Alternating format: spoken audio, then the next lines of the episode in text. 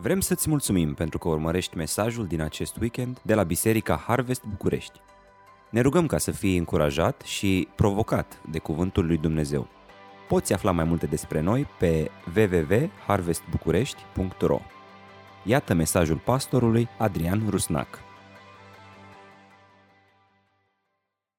Toate că nu am fost cel mai silitor elev în școala generală, mărturisesc că anumite ore m-au captivat într-un mod special. Una dintre ele a fost cea în care am fost introdus baladei populare Mănăstirea Argeșului. Încă mi-amintesc ziua când am auzit pentru prima dată aceste versuri. Meșterii grăbeau, sforile întindeau, locul măsurau, șanțuri largi săpau și mereu lucrau, zidul ridicau. Dar orice lucra, noaptea se surpa, a doua zi iar, a treia zi iar, a patra zi iar. Lucrau în zadar. Domnul se mira și apoi îi mustra și apoi se încrunta și amenința și să-i puie de vii chiar în temelii. Ce dezamăgit am fost prima dată când am auzit această baladă românească legat de această biserică ciudată care nu vrea, Domne, să se construiască.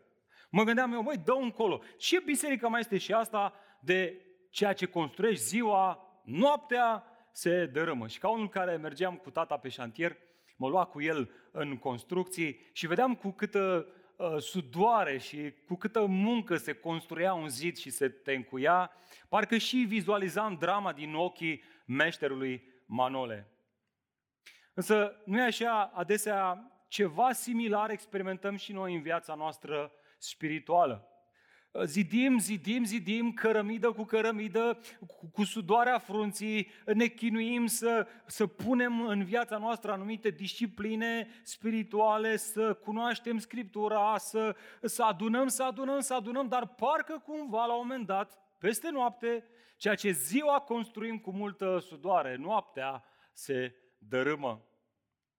Exact ca în această baladă românească, adesea un corespondent a acestui fapt îl vedem chiar și în biserica locală.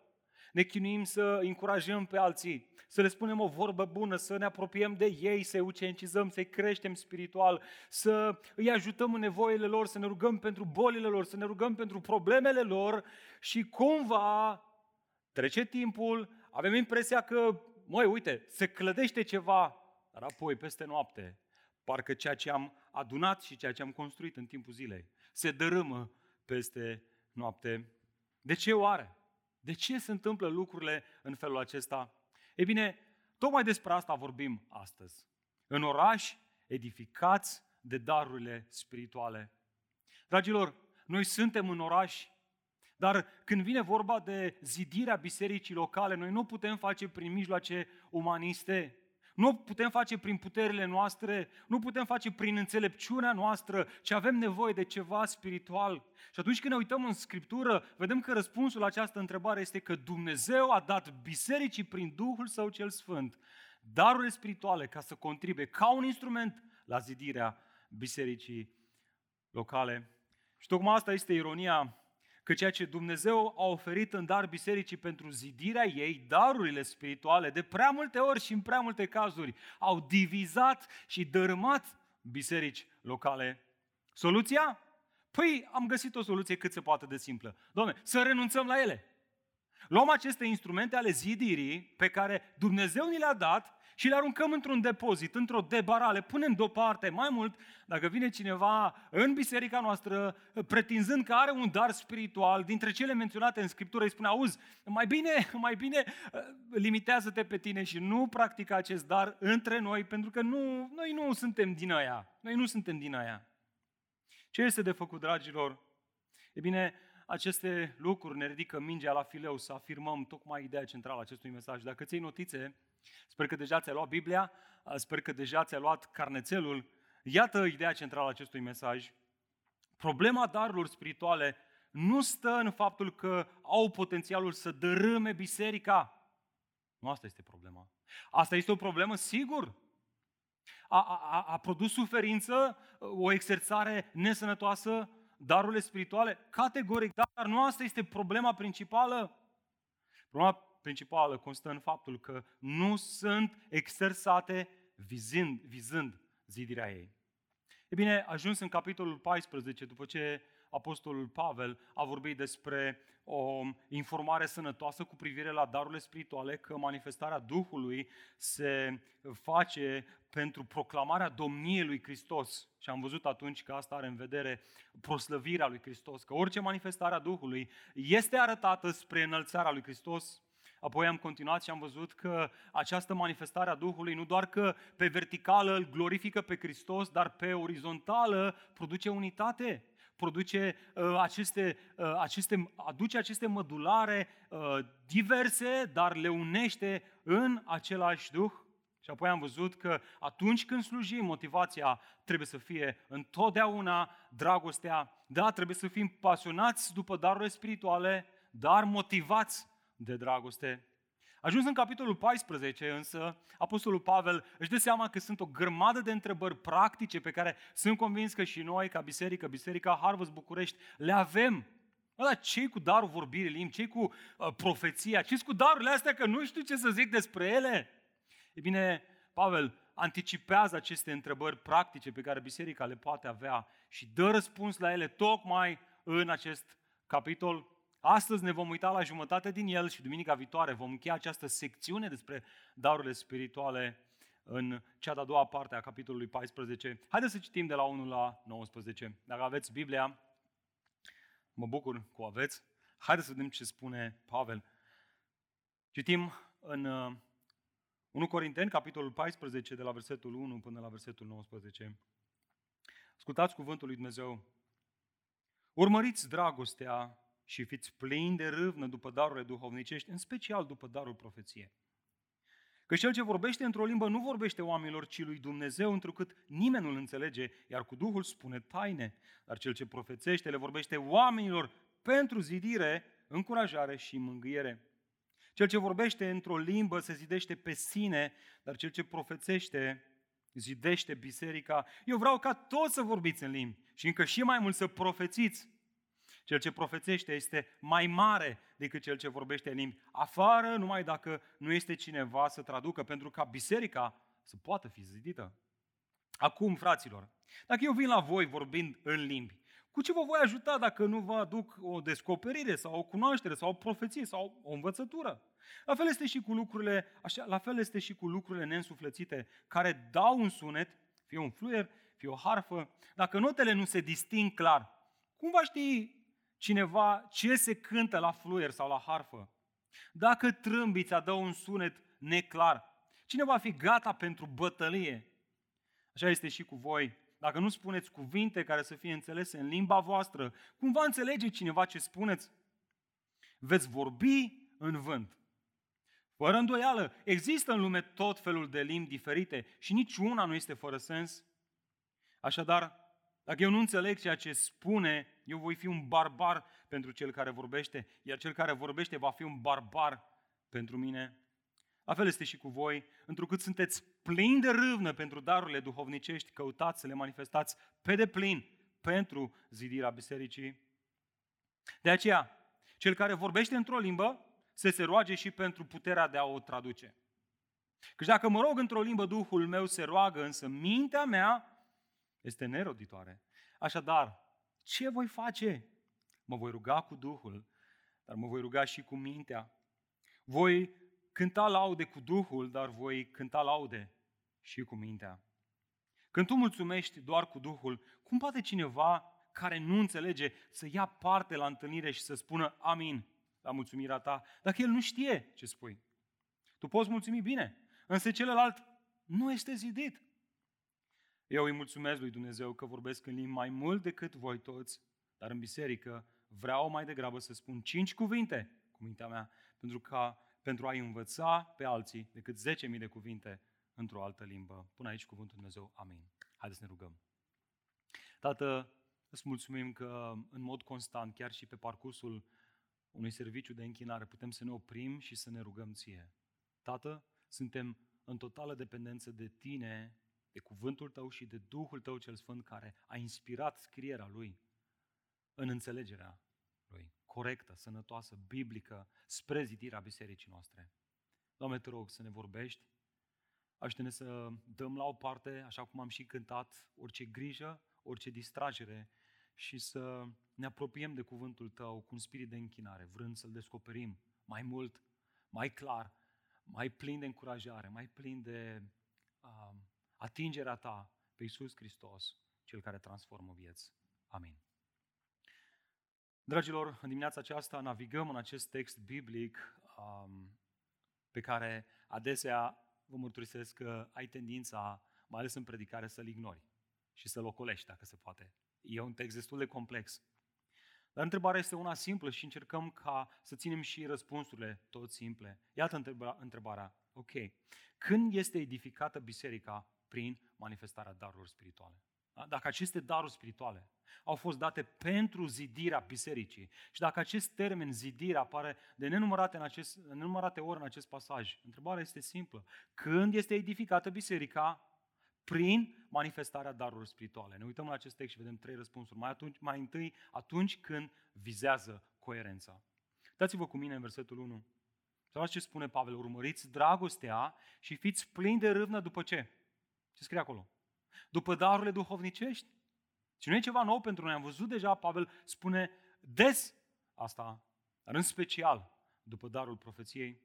E bine, după ce a vorbit despre proeminența și permanența dragostei, în capitolul 13, Pavel revine acum la discuția despre darurile spirituale, specific la pasiune pentru darurile duhovnicești. Altfel spus, proeminența dragostei, dragilor, nu poate fi o scuză pentru părăsirea darurilor spirituale.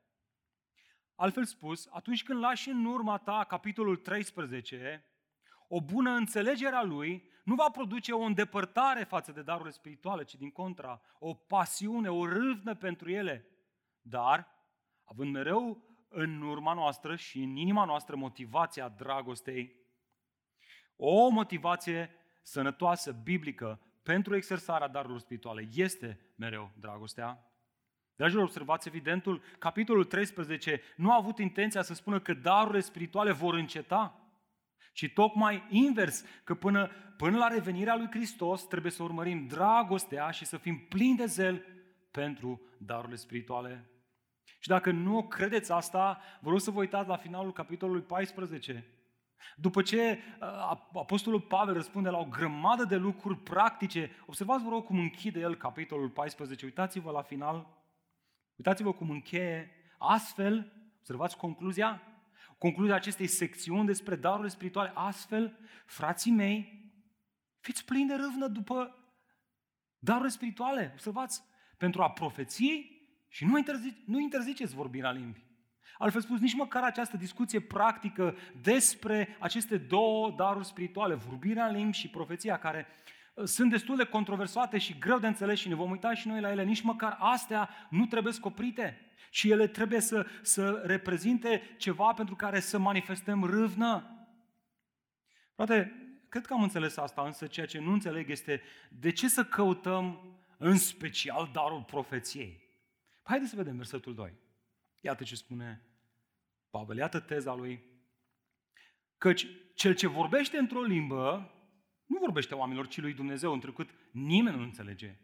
Iar în Duhul spune taine. Dar cel ce profețește le vorbește oamenilor pentru zidire, încurajare și mângâiere. Cel ce vorbește într-o limbă se zidește pe sine, dar cel ce profețește zidește biserica.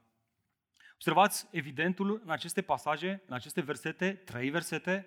Pavel oferă aici un contrast între două daruri spirituale. Cel al vorbirii în limbi și cel al profeției. De ce? Pentru că el argumentează aici, în aceste versete, de ce darul profeției este un dar mai bun și vom vedea ce înseamnă această expresie în contextul, ascultați, întâlnirilor bisericii.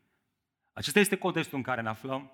Iar motivul oferit este subliniat prin cuvântul cheie din acest pasaj și anume zidește. Iar termenul era folosit în mod evident cu privire la edificarea unor edificii, ale unor construcții, iar în mod metaforic cu privire la zidirea unei persoane, înălțarea ei, încurajarea ei, construirea ei. Primim răspuns aici la întrebarea care sunt acele daruri spirituale mai bune? Pentru că, vedeți, noi, în contextul nostru contemporan, când ne gândim la mai bine, ne gândim, mai ales când vorbim de darurile spirituale și de lucrările din biserică, mai șef, mai în față, mai superior. Pavel nu folosește expresia mai bine în sensul în care am putea să ne gândim noi cu mintea noastră din secolul 21, ci în sensul de ce anume zidește mai mult. Asta este toată teza, de-aia face Pavel o comparație între darul vorbirii în limbi și darul profeției, pentru că vrea să argumenteze că acele daruri manifestate în contextul întâlnirilor bisericii, care zidesc, sunt cele mai bune. Așadar, haideți să vedem și noi această comparație între darul vorbirii în limbi și darul profeției.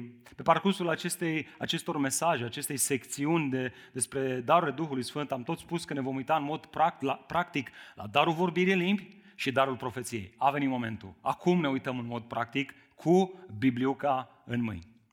Haideți să vedem mai întâi darul vorbirii în limbi. Ce putem spune despre acesta? Dragilor, acest dar spiritual, știm cu toții foarte bine, a ridicat o sumedenie de întrebări. Și dacă nu știi despre aceste întrebări, citești pentru prima dată și deja ai o grămadă de întrebări. Haidem așadar cu Biblia în față să răspundem la câteva întrebări. Mai întâi, este acest dar un dar extatic, așa cum au spus unii? Altfel spus, presupune acest dar un fel de extaz sau delir spiritual care duce la pierderea parțială sau în întregime a conștiinței de sine și a puterii de autocontrol? Răspunsul trebuie să fie categoric nu. Nimic din ce este descris în Noul Testament cu privire la acest dar spiritual nu poate fi asociat cu așa ceva. De fapt, tocmai celor care se rugau în limbi, Pavel le spune să se roage cu Duhul, dar și cu mintea.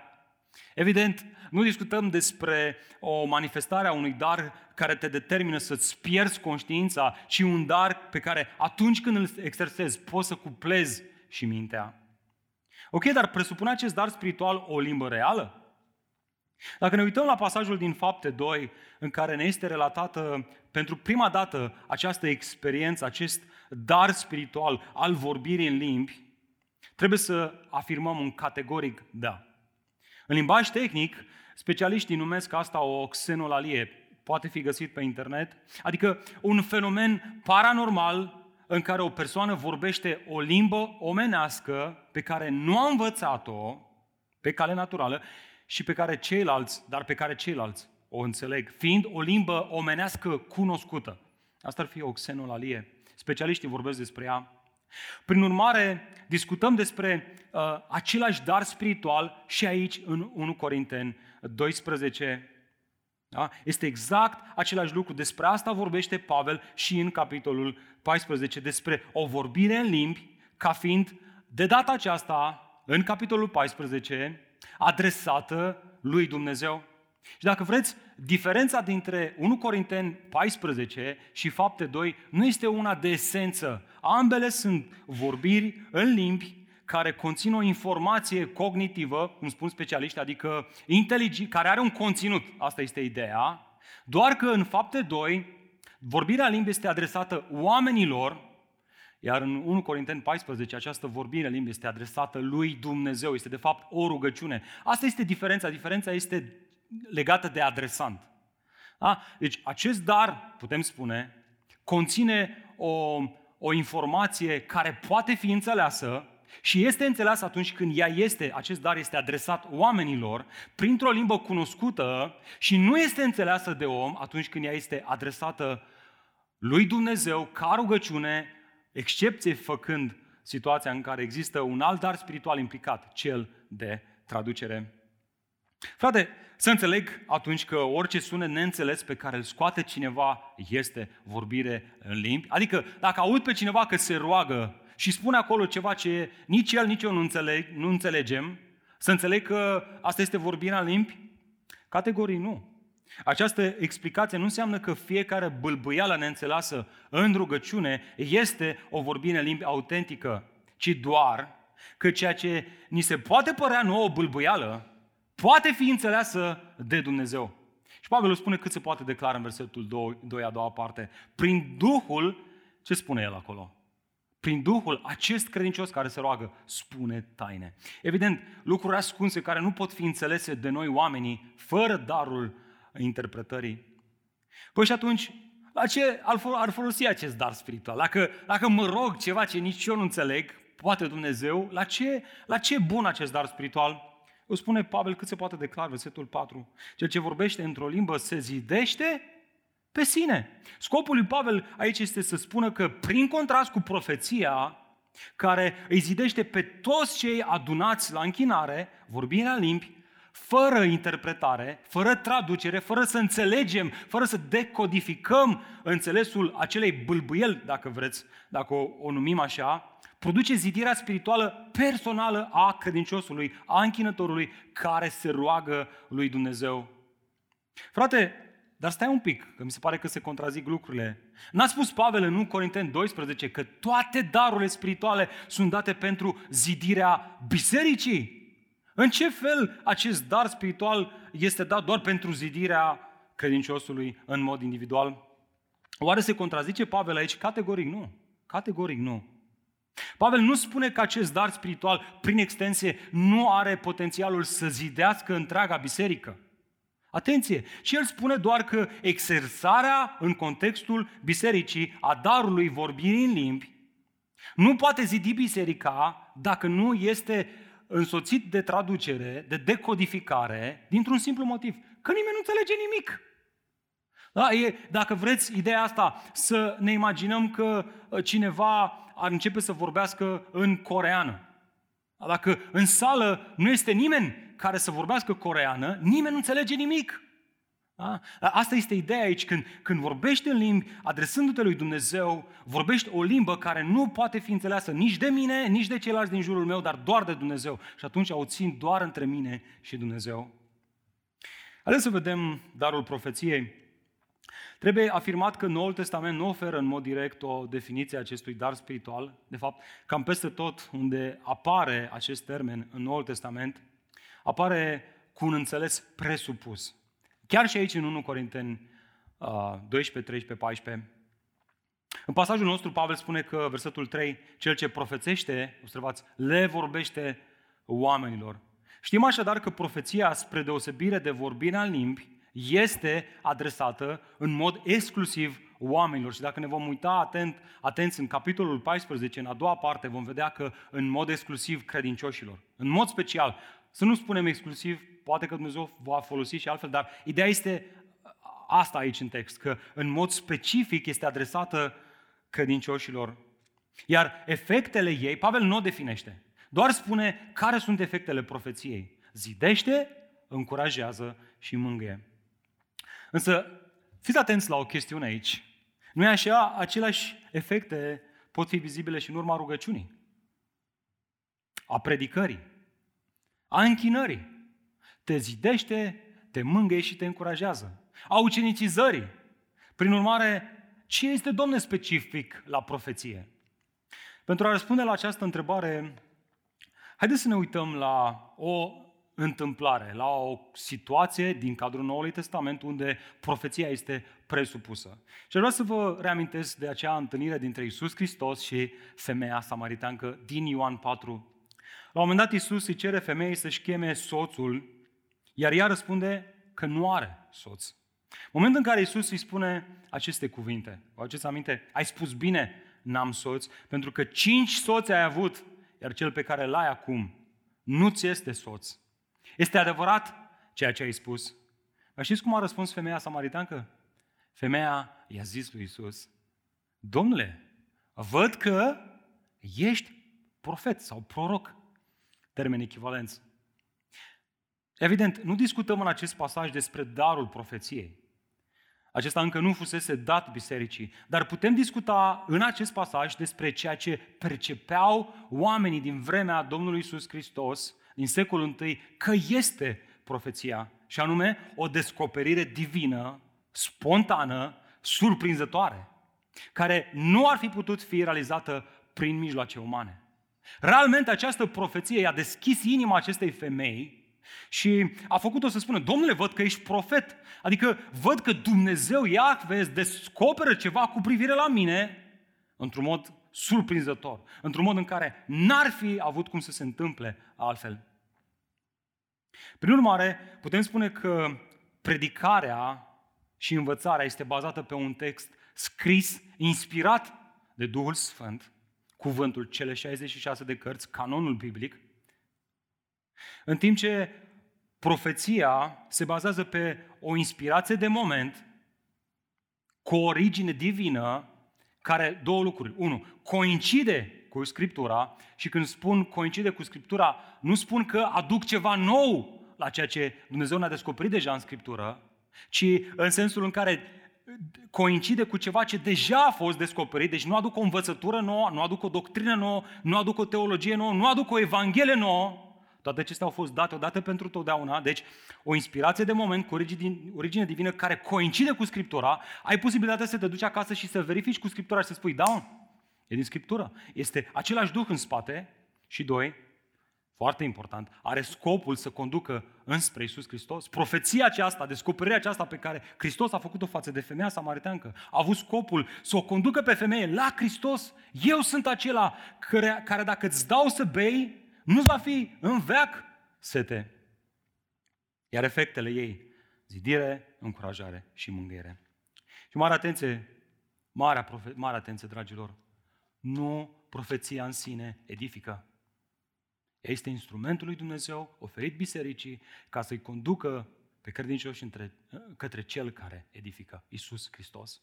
Vreau să vă amintiți de acea întâmplare în care Iisus stă de vorbă cu ucenicii și întreabă, cine spuneți voi că sunt eu? Un pic de tăcere, după care Petru ia cuvântul și spune, tu ești Hristosul, Fiul lui Dumnezeu celui viu. Vă mai aduceți aminte ce i-a spus Iisus? Petre, adevărat îți spun că nu carnea și sângele ți-au descoperit lucrul acesta, ci Tatăl meu care este în ceruri. Iar eu spun că tu ești Petru și pe această piatră, adică această mărturisire că Iisus Hristos este Fiul lui Dumnezeu, îmi voi zidi biserica. Cine zidește biserica? Iisus Hristos descoperit ca fiind Fiul lui Dumnezeu. El zidește biserica într-un mod în care întăriturile și domniile celui rău nu o poate dărâma. Iată de ce atunci când profeția, și doar atunci când profeția biblică conduce înspre Iisus Hristos și descoperirea Lui, așa cum îl găsim în Scripturi, ne adăugând nicio învățătură nouă, putem spune că ea are ca efect zidire, mângâiere și încurajare. Acum să ne dăm doi pași în spate. Pavel compară cele două daruri spirituale într-un context anume. Întâlnirile bisericii. Foarte clar asta în capitolul 14. Atunci când vă adunați împreună. Când vin la voi. Da? Asta spune Pavel. Iar motivul pentru care face această comparație nu avea în vedere denigrarea vreunui dar spiritual specific a darului vorbirii în limbi, ci ceea ce spune în următorul verset, versetul 5. Eu vreau ca toți să vorbiți în limbi și încă și mai mult să profețiți. De ce, Pavel? De ce alegi profeția dintre cele două? De ce preferi asta? Iată de ce. Cel ce profețește este mai mare. Și acum haideți să încărcăm de semnificație această expresie mai mare din text, din ce spune Pavel. Da? Că cel ce profețește este mai mare decât cel ce vorbește în limbi afară, numai dacă nu este cineva să traducă, pentru că biserica să poată fi zidită. Ceea ce face profeția mai mare decât vorbirea limbii în contextul bisericii este că profeția este inteligibilă, o poți înțelege, are un conținut, îl poți înțelege. În schimb, vorbirea limbii nu o poate face afară de cazul în care există traducere, atunci când cele două devin pe același picior de egalitate. Notează-ți această primă lecție. Manifestarea darurilor spirituale este supranaturală, dar nu pune preț pe supranatural, ci pe zidirea, încurajarea și mângâierea celor din jur, printr-un conținut inteligibil care are în vedere descoperirea lui Hristos. Și am să folosesc o ilustrație din viața bisericii noastre. Am cerut permisiunea celor care au fost implicați în asta spre mângâierea, încurajarea și zidirea bisericii noastre. Și are în vedere o familie din biserica noastră și știu că asta este problema, că atunci când împărtășești o astfel de experiență, imediat începi să te gândești oare cine este această familie. Nu este despre asta. Da, nu e un test hai să vedem dacă descoperim familia, ci este despre să fim încurajați despre modul în care Dumnezeu folosește darurile spirituale spre mângâiere, încurajare și zidirea bisericii. Datorită vieții și ritmului ei aglomerat, această familie a fost presată să se îndepărteze de viața bisericii, de disciplinele spirituale, de cuvânt. Și bineînțeles că asta i-a lăsat vulnerabil din punct de vedere spiritual și Satana nu a ezitat să-i atace. Îndepărtarea de biserică a generat o vulnerabilitate spirituală suficient de mare încât să deschidă ușa la tot felul de ispite pentru amândoi. Pentru amândoi. Pentru că asta este ideea pe care vreau să o rețineți. Nu a fost unul mai breaz decât celălalt, însă unul dintre ei, realmente, peste noapte, s-a trezit într-o relație cu șeful de la muncă. Ori asta, bineînțeles că a fisurat relația dintre ei ca și soț și soție. Când intervine o terță persoană, nenorocește unitatea familiei. Și lucrurile au mers destul de departe. Chiar dacă era o relație ascunsă, presiunea plutea în aer. Și aici intervine lucrarea lui Dumnezeu. O altă persoană din biserica noastră a început să fie foarte cercetată și a început să experimenteze tot felul de presiuni, adesea de neînțeles, cu privire la această familie. Frământări, nelămuriri, neliniște, de fiecare când se gândea la ei, ba chiar se gândea foarte des. Nu doar atât. Dumnezeu i-a arătat acestei persoane chiar și numele acestei terțe persoane care a intrat în familie. I-a descoperit chiar și numele. Și vezi, când auzi asta, spui, wow, mamă, frate, cum e posibil așa ceva? Aspectul supranatural și inexplicabil este atât de evident. Dar ascultă, nu asta este cel mai wow în toată experiența asta, ci ceea ce urmează. Și mărturisește această persoană din biserică care s-a implicat în această familie, că după multă ezitare și necredință în care a zis, băi, n-aș vrea să strig relația cu acești oameni, dacă le voi spune ceea ce mi-a arătat Dumnezeu, risc să strig relația. Așa că n-am de gând să spun nimic. Dumnezeu a continuat, a continuat să-i vorbească. Așa că, la un moment dat, cu inima frântă de această situație, și-a luat inima în dinți și în șuvoaie de lacrimi, a scris un mesaj persoanei vizate din această familie. Mesajul este mai lung și cu detalii, a ajuns și la mine. Aș vrea doar să vă citesc finalul, pentru că detaliile sunt periculoase și ne putem gândi la tot felul de lucruri. Să luați cum închide mesajul. Te iubesc enorm și sincer. Iar lacrimile ce nu le pot stăpâni când mă rog pentru tine și când scriu aceste gânduri, îmi confirmă că Dumnezeu este viu și ne vrea cu gelozie doar pentru El. În infinitatea Lui, mă rog ca să te cerceteze și să ți se descopere personal într-un mod în care să știi ce ai nevoie să faci. Și apoi închide acest mesaj în felul acesta, atât de biblic. Sângele care a curs la Golgota mai are azi și pentru tine putere. Dragilor, prin Harul Dumnezeu, această familie este în biserica noastră mai puternică ca oricând. Doar și numai prin Harul lui Dumnezeu sunt încă împreună. Nu datorită acestei minuni, nu datorită acestei descoperiri miraculoase, ci faptul că ea i-a luat pe oamenii aceștia și a condus la Hristos într-un mod în care să primească iertare și să ofere iertare unul altuia. Aveau așa mult nevoie de vindecare, de transformare, de alinare. Oare nu asta se ruga Pavel pentru cei din Efes? Există o diversitate de posibilități de slujire, dar același Domn. Există de asemenea o diversitate de lucrări, dar același Dumnezeu, Cel care face ca toate acestea să lucreze în fiecare.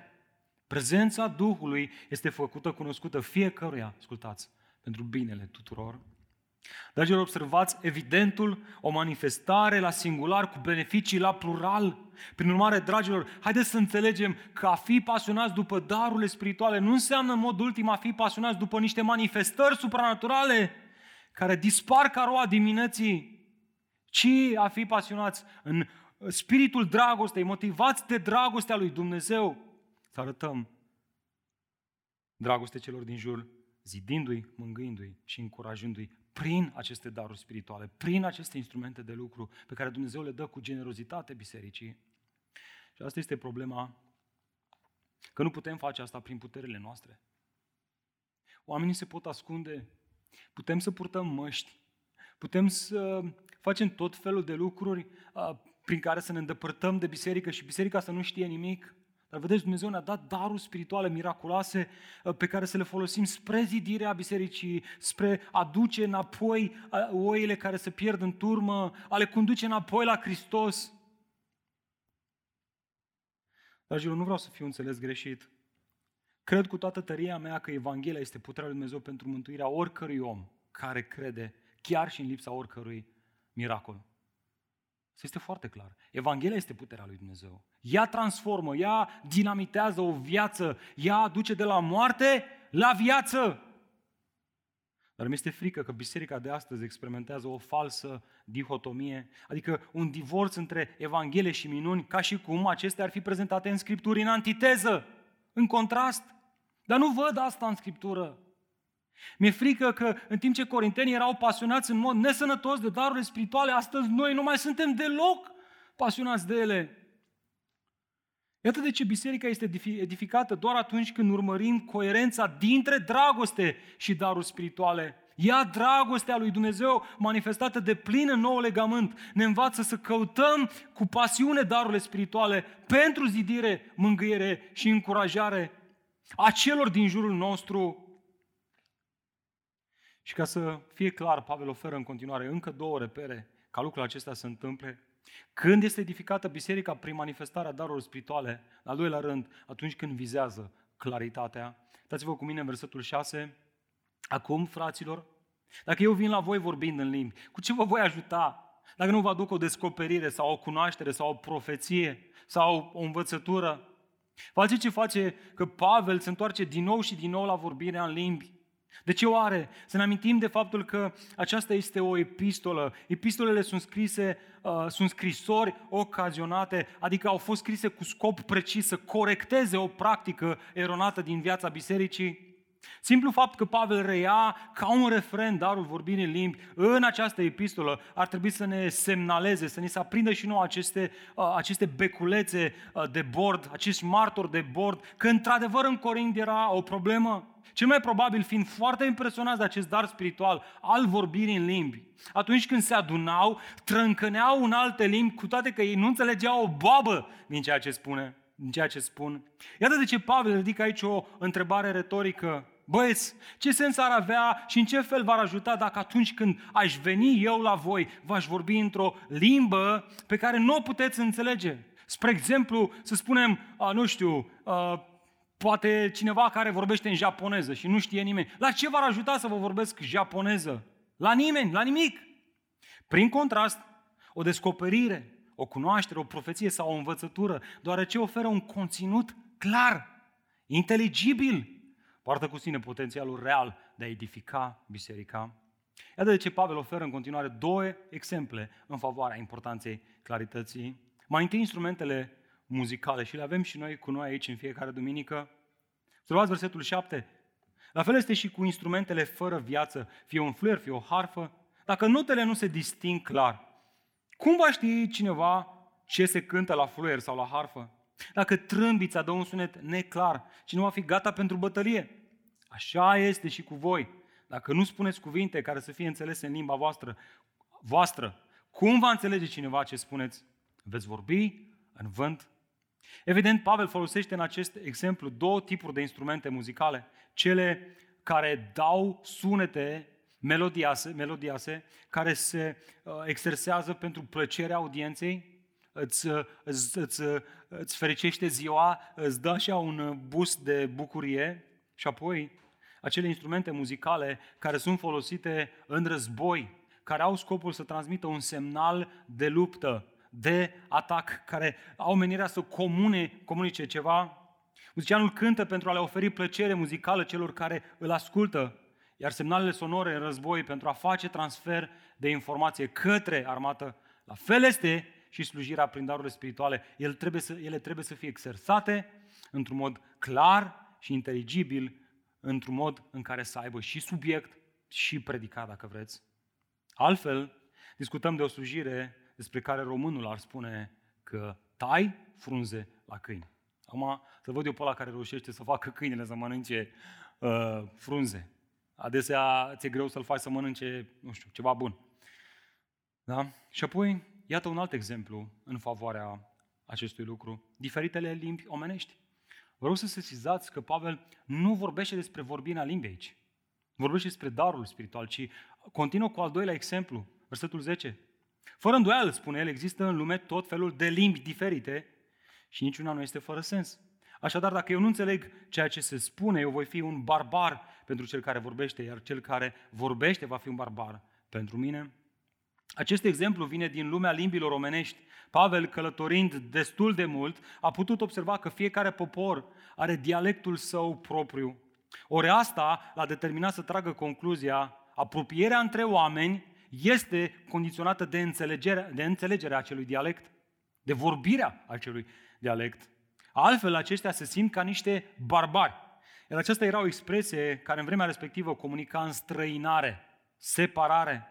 Nu? Și știm și noi, când un misionar merge într-o zonă nouă, care este primul lucru pe care îl face? Învață limba și caută să traducă limba, să traducă Biblia în limba și în dialectul respectiv. Exact asta este ideea aici. Altfel spus, o slujire care îi lipsește claritatea, în loc să apropie, înstrăinează, îndepărtează.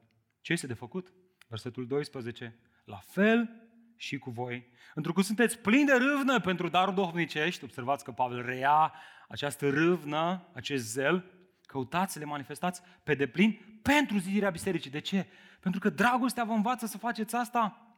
Este deja a treia oară când Pavel repetă același lucru, importanța pasiunii pentru darurile spirituale. Observați că în niciun caz el nu îi descurajează în zelul lor, el nu le spune în niciun caz: mai vedeți că cumva la un moment dat o să vină ceva ce nu o să mai fie nevoie de aceste daruri spirituale, ci în mod constant le spune: voi aveți zelul acesta, urmăriți zelul acesta, voi aveți zelul acesta, fiți plini de pasiune pentru asta.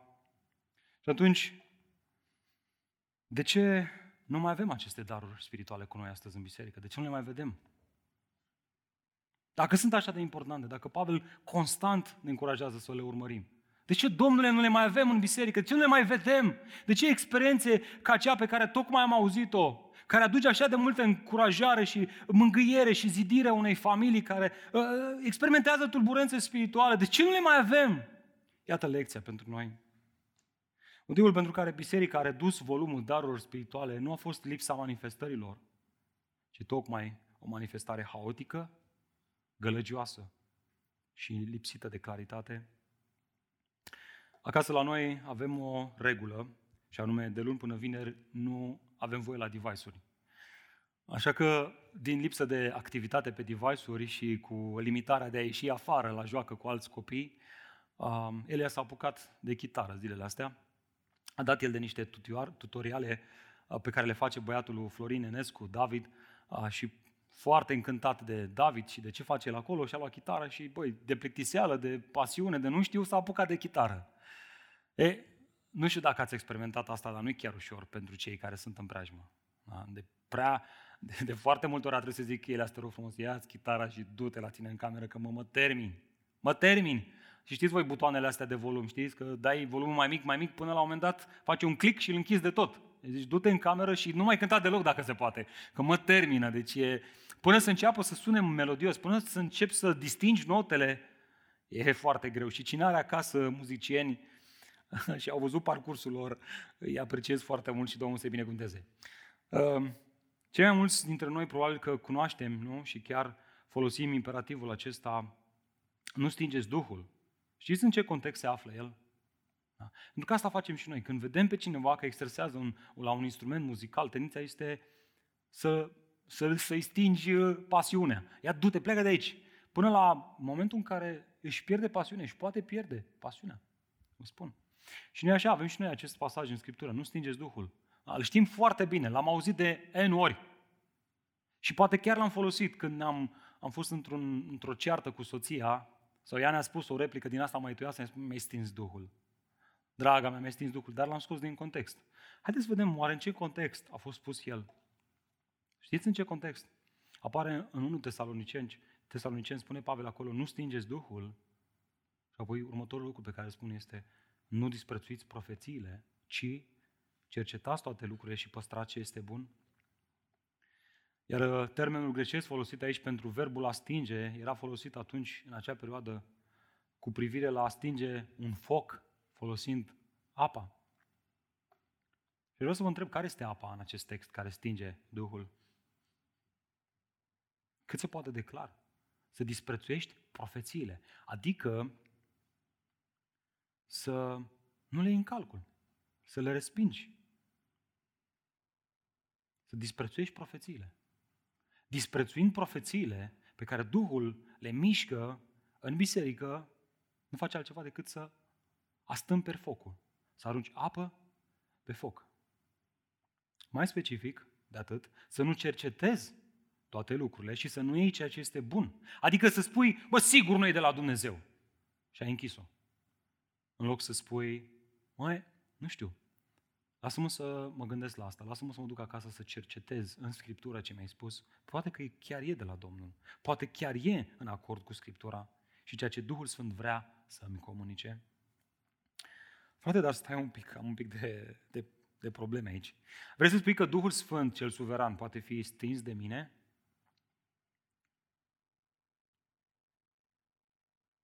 Nu spun eu asta. O spune Pavel. Duhul Sfânt lucrează în noi ca un foc care fie este înflăcărat de noi, fie este astâmpărat tot de noi.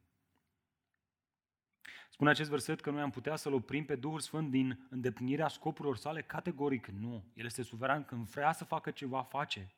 Însă, ceea ce spune acest text este că atunci când vorbim în mod specific de exersarea darurilor spirituale, exemplu aici profeția, prin disprețuirea lor, prin împotrivirea față de ele și prin lipsa de disponibilitate în a le cerceta, nu facem altceva decât să astâmpărăm lucrarea Duhului, adică să o stingem, să o reducem, să spunem, ei, nu ne place, mă, nu vrem. În suveranitatea sa, Duhul, fiind o persoană, alege să nu fie indiferent atunci când îl întristăm prin lipsa de dragoste față de aproapele nostru sau prin disprețuirea darurilor spirituale. Pentru mine, acest adevăr este înfricoșător. Nu știu cum este pentru tine. Chiar nu știu din ce context vii, nici nu contează. Am decis împreună cu echipa de prezbiteri să nu facem glume pe seama denominațiunilor și să venim cu tot felul de glume, unii sunt mai buni decât alții. Și nu contează de unde ai venit, contează că aici unde suntem noi să fim biblici, să fim sănătoși. Nu disprețui profețiile, nu stinge Duhul. Nu te împotrivi lucrării Duhului Sfânt manifestată, motivată de dragoste spre zidirea bisericii. Și dar, frate drag, atunci când Dumnezeu lucrează cu claritate prin darurile spirituale, nu pune rezistență, nu disprețui și nu-L întrista pe Duhul Sfânt. Mă gândeam la această familie. Ce ar fi fost dacă ar fi spus ei, a, ce mă, astea, las că știu eu. Nu, au făcut asta. Și bine au făcut când au făcut asta. Însă, atenție, este extrem, există și o extremă aici, și anume să fii naiv, să pui totul pe seama Duhului Sfânt. Ceea ce nu este așa. Biblia este plină de avertizări cu privire la profeții false, cu privire la profeți falși și mincinoși. Iată de ce trebuie să testezi mereu duhurile în lumina scripturilor. Iată de ce la biblioteca bisericii, la librăria bisericii avem o cărțulie care exact așa se cheamă, testarea Duhului. Tu trebuie să înveți să testezi duhurile în lumina Scripturii, dar să continui să fii pasionat de darurile spirituale și de lucrarea Duhului. Iată de ce o biserică matură va striga tot timpul sola Scriptura și va ține să descopere falsul. Așa cum această biserică din Efes primește o scrisoare în Apocalipsa, vă aduceți aminte? Și este lăudată că aș vrea să te laud, pentru că faci un lucru bine, știi să distingi între bine și rău și i-ai demascat pe cei mincinoși, pe cei falși, acolo apostolii mincinoși și falși. În întâmplare, Pavel continuă chiar cu asta, Când este edificată biserica prin manifestarea darurilor spirituale, în ultimul rând, atunci când vizează conținutul. Coerența, dragoste și daruri spirituale, claritatea, inteligibil și acum conținutul.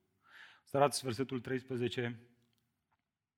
De aceea cel care vorbește într-o limbă să se roage și pentru puterea de a o traduce. Căci dacă mă rog într-o limbă, Duhul meu se roagă, însă mintea mea este neroditoare. Trebuie să observăm faptul că prin expresiile de aceea și căci, Pavel duce discuția acum înspre o concluzie. Evident, faptul că atunci când lucrurile sunt clare, acolo trebuie să existe și un conținut. Prin urmare, ce ar trebui să facă cel care se roagă în limbi în contextul întâlnirilor bisericii, dar care nu înțelege o babă din ceea ce spune? Observați versetul 15. Iată, așadar ce voi face? Mă voi ruga cu Duhul, dar mă voi ruga și cu mintea. Voi cânta laude cu Duhul, dar voi cânta laude și cu mintea. Atenție, Pavel nu schimbă subiectul de la vorbirea în limbi la rugăciune aici. Pentru el vorbirea în limbi, spre deosebire de profeție, fiind adresată lui Dumnezeu, este rugăciune. Așadar, în contextul bisericii locale, mă voi ruga cu Duhul, adică voi spune acele taine neînțelese, dar doar în măsura în care este menită să angajeze și mintea. Doar în măsura în care există un traducător care să decodifice ceea ce spun eu. Altfel, mă voi rezuma la mine personal, la o chestiune individuală. Frate, vrei să spui că vorbirea în limbi fără o traducere este greșită? Adică spune acest text că atunci când spun ceva ce nu înțeleg, în lipsa înțelegerii a ceea ce spun, e greșit? Haideți să vedem. Ne spune Pavel, versetul 16. Când tu mulțumești doar cu Duhul, cum poate cineva care nu înțelege să ia parte la întâlnire și să spună amin la mulțumirea ta? Dacă el nu știe ce spui, tu poți mulțumi bine, însă celălalt nu este zidit. Observați că Pavel nu invalidează vorbirea limbi, ci din contra spune că există posibilitatea să te rogi bine, chiar și dacă nu înțelegi ce te rogi, însă în lipsa conținutului inteligibil, clar decodificat, ceilalți nu pot fi zidiți. Doar tu poți fi zidit într-un mod spiritual și tainic, dar ceilalți nu pot. De ce? Deoarece nu pot spune amin la rugăciunea ta. Adică nu pot spune așa să fie. Prin urmare, care este soluția? Versetul 18. Eu, spune Pavel, îi mulțumesc Dumnezeu că vorbesc în limbi mai mult decât voi toți. Dar în biserică, iată de unde știm că aici este vorba despre o învățătură adresată întâlnirilor bisericii, dar în biserică, și termenul este eclesia, când sunteți împreună adunați ca și biserică, vreau mai degrabă să spun 5 cuvinte cu mintea mea, pentru a învăța pe alții decât 10.000 de cuvinte într-o altă limbă. Adică 5 cuvinte zidesc mai tare decât 10.000 de cuvinte bâlbâite acolo pe care nu le înțelege nimeni, doar tu. Nu fă asta. Pavel este cât se poate de clar. Iată și ultima lecție. Edificarea bisericii prin darurile spirituale depinde în întregime de coerență, claritate și conținut. Probabil că fiecare dintre noi am fost în tot felul de contexte în care am experimentat tot felul de situații, și mai ales dacă am experimentat abuzuri, gălăgie și 10.000 de cuvinte, dar nimic inteligibil, este posibil să fi produs în noi această experiență, o teologie de genul: dacă așa stau lucrurile, atunci nu vreau să am nimic de a face cu așa ceva. Știți la ce mă refer, nu? Dacă așa stau lucrurile, băiatule, nu știu ce să zic, mai bine nu vreau să am de-a face cu așa ceva. Haideți să analizăm puțin. Haideți să vedem logica acestei afirmații. Ce spunem de fapt? Deoarece am mâncat o pizza proastă, nu vreau să mai mănânc pizza niciodată. Sunteți de acord cu silogismul ăsta? E corect? Nu merge, nu? Pentru că am băut o cafea proastă, nu mai vreau să beau cafea niciodată. Pentru că am experimentat, o experiență nasoală la mare, m-am brânzat foarte tare și am făcut, cum s-o chema, insolație, nu mai mă duc niciodată la mare. Nimeni nu folosește acest silogism.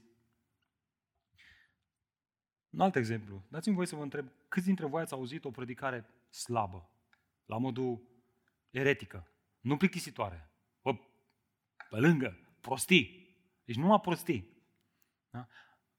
Cei mai mulți dintre noi. Dar întrebarea, Câți dintre noi am spus, pentru că am experimentat o astfel de predicare, nu mai vreau să am de-a face cu predicarea?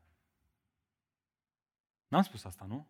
Și atunci, de ce spunem asta cu privire la unele daruri spirituale și cu privire la altele? Nu. Merită să meditez la asta.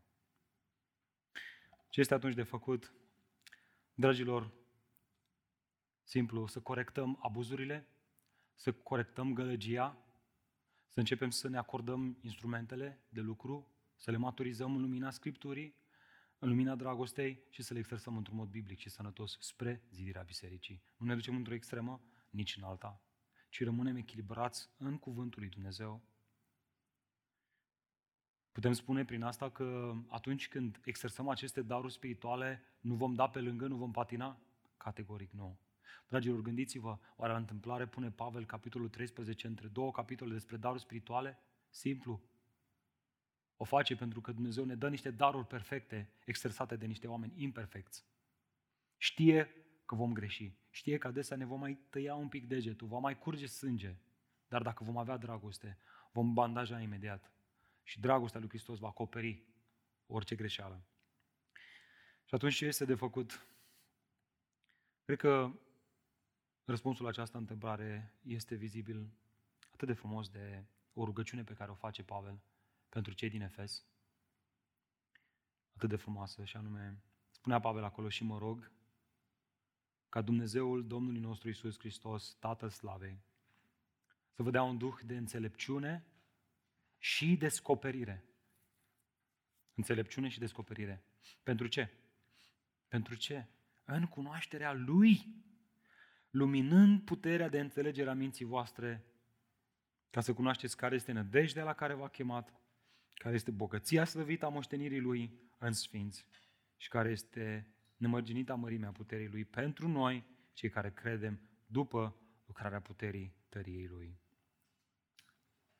Dragilor, observați, o exersare matură a darurilor spirituale rezidă tocmai într-o bună cunoaștere a cuvântului lui Dumnezeu.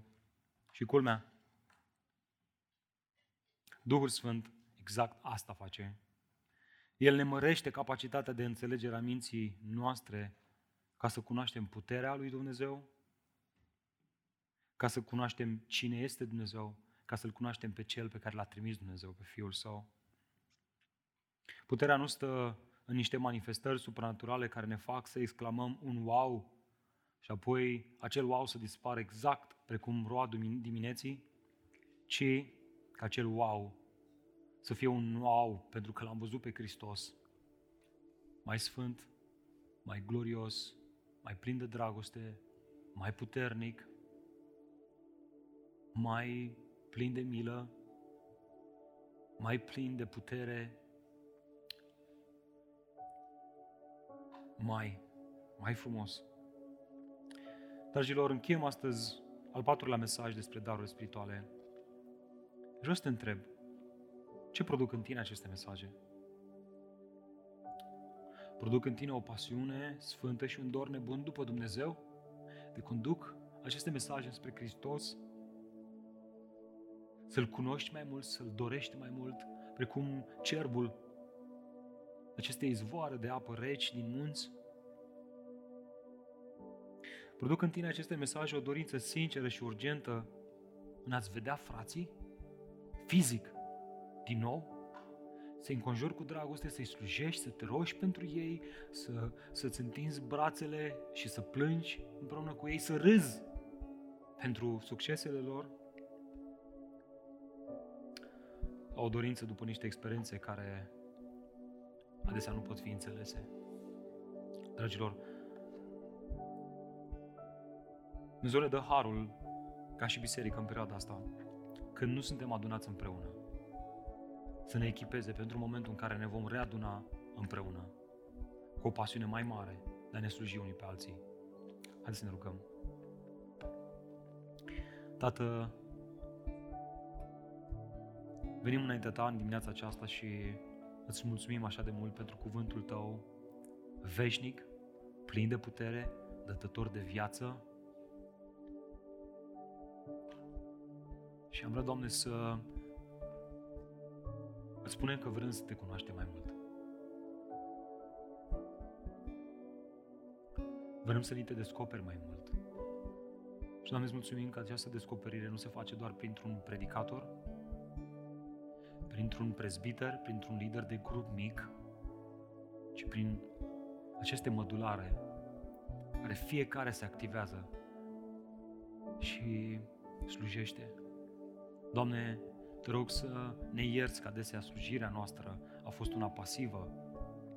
Ne-am ascuns în spatele unor oameni din biserică și am spus că e datoria lor să facă asta. Doamne, îți mulțumim că Tu vorbești prin fiecare mădular. Doamne, îți mulțumim că facem parte dintr-o preoție și un neam sfânt în care fiecare dintre noi suntem preoți ai noului legământ. Mulțumim, Doamne, că fiecare dintre noi avem acces liber prin credința în Hristos înaintea Tatălui.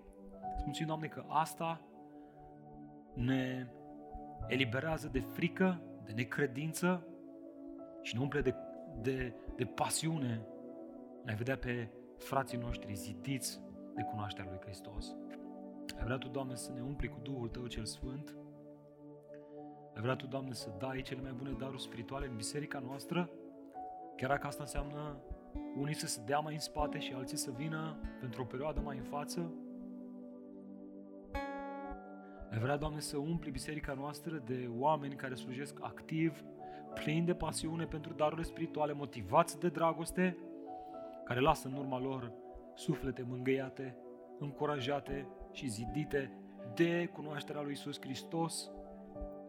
Doamne, mă rog pentru cei din biserică care au darurile acestea de profeție, de vorbire în limbi, care sunt așa de oripilați de extreme încât au redus atât de tare volumul încât s-a stins flacăra Duhului Sfânt. Doamne, te rog, aprinde-o din nou. Dă-ne credința la o parte, Doamne, și ajută-ne tocmai pentru acest strigăt, sola Scriptura, pentru că ai lăsat în Scriptură aceste daruri spirituale, să le dorim spre zidirea bisericii și spre câștigarea multor suflete pentru gloria Ta. Nu putem, Doamne, de unii singuri, de aceea ne bazăm pe Tine. Doamne, în ultimul rând, chiar am pe inimă să mă rog și pentru acele familii care sunt tulburate puternic de ispite și păcate, la un punct de divorț, relații care sunt agățate de un fier de ață. Trimite-ți copiii Tăi, Doamne, la ei și slujește-i. Un cuvânt de încurajare, de mângâiere, de zidire, Doamne, fă-o, numai fă-o. Fă-o, Doamne, și noi să fim gata să slujim. În Iisus Hristos ne-a rugat.